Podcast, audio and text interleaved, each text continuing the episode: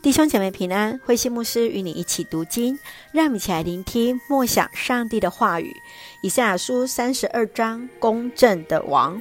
以赛亚书三十二章第一节：有一天，将有以正义掌权的国王和公平治国的领袖出现，他们个个像避风港躲雨洞，像沙漠中的泉源，荒野里遮荫的巨石。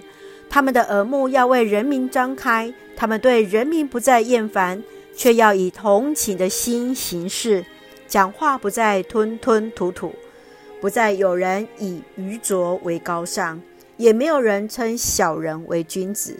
愚拙的人讲话没有意义，专想做坏事，他的一言一行都侮辱上主。他从不给饥饿的人饭吃，不给口渴的人水喝。狡猾的人专做坏事，他用诡诈剥削穷苦人，以撒谎使穷困的人得不到应得的权利。但高尚的人做高尚的事，他对高尚的事始终支持。无忧无虑过着安逸生活的妇女人嘛，要留心听我的话。现在你们也许安逸，但明年这时候你们要焦虑了。因为没有葡萄可收成，你们一向无忧无虑，过着安逸的生活，现在要恐慌了。你们要脱下衣服，用破布束腰；你们要捶胸哀伤，因为肥沃的农场和果园都毁灭了。在我子民的土地上，将长满荆棘和蒺藜。你们要为从前欢乐的家庭和繁荣的城市哀哭。王宫将荒废，热闹的城市人烟绝迹，要塞和堡垒永成为野兽的洞穴，野驴要在那里戏耍，羊群要在那里吃草。但是上帝要再次差遣他的灵来到我们当中，荒芜的土地将成为肥田，肥田成为茂岭，处处有公义正义，有公道。因为人人行正直，他们将永远安居乐业。上帝子民的家稳妥安全，无忧无虑。但是冰雹将降临在林中，城被拆毁。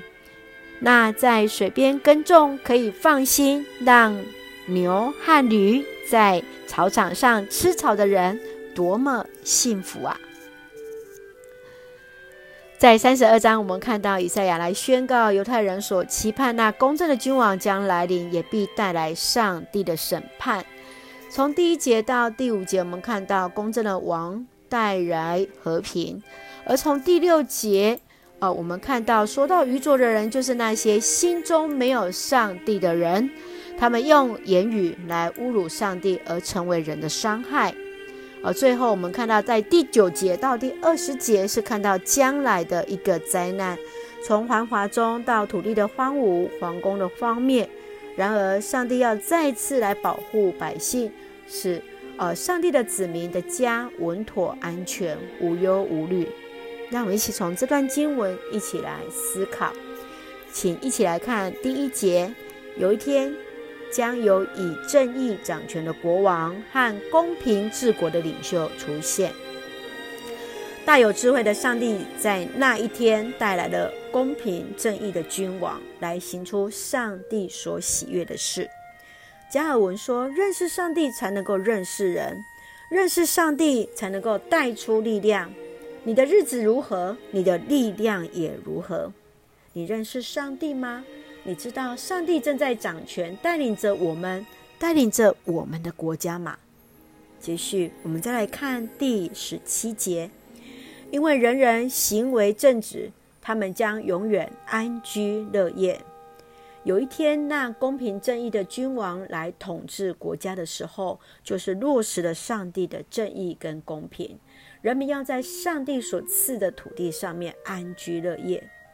正直的行为就是一个活出上帝的旨意，而所结出的果子就是平安、平稳和信靠。你认为我们可以做些什么，使我们的国家来充满着公平正义？而在我们这一块美丽的台湾呢？愿主来帮助我们，让我们都有智慧，让我们在我们的土地当中能够看到上帝的公平正义行在这块土地的当中。让我们一起来看这段经文十七节，作为我们的金句。因为人人行为正直，他们将永远安居乐业。是的，愿主来恩待我们，让我们的百姓行为正直，使我们得以安居乐业在这一块美丽的岛屿。愿主来赐福，让我们又一起用这段经文来作为我们的祷告。亲爱的天父上帝，谢谢你所赐美好的一天，期盼你在我们的生命当中掌权，秉行公义，行为正直。祈愿我们的国家在主的带领当中，使公平正义得以彰显，遵行上帝的旨意，行走正直的道路。恩待保守我们的弟兄姐妹身体健壮，灵魂兴盛，而在接受疫苗当中一切平安，赐下平安喜乐，在我们所爱的台湾。我们的国家，感谢祷告是奉靠主耶稣圣名求，阿门。弟兄姐妹，愿主的平安与我们同在，愿公平正义行在我们台湾这个美丽的国家。弟兄姐妹平安。